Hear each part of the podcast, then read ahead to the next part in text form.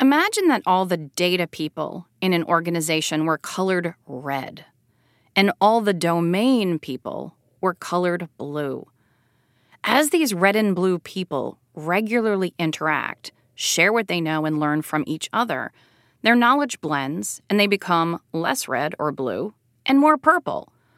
They develop a shared grasp of data in their particular organizational context.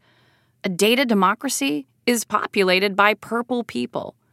In a data democracy, workflows, authority relationships, and social ties are configured into structures that blend red and blue people.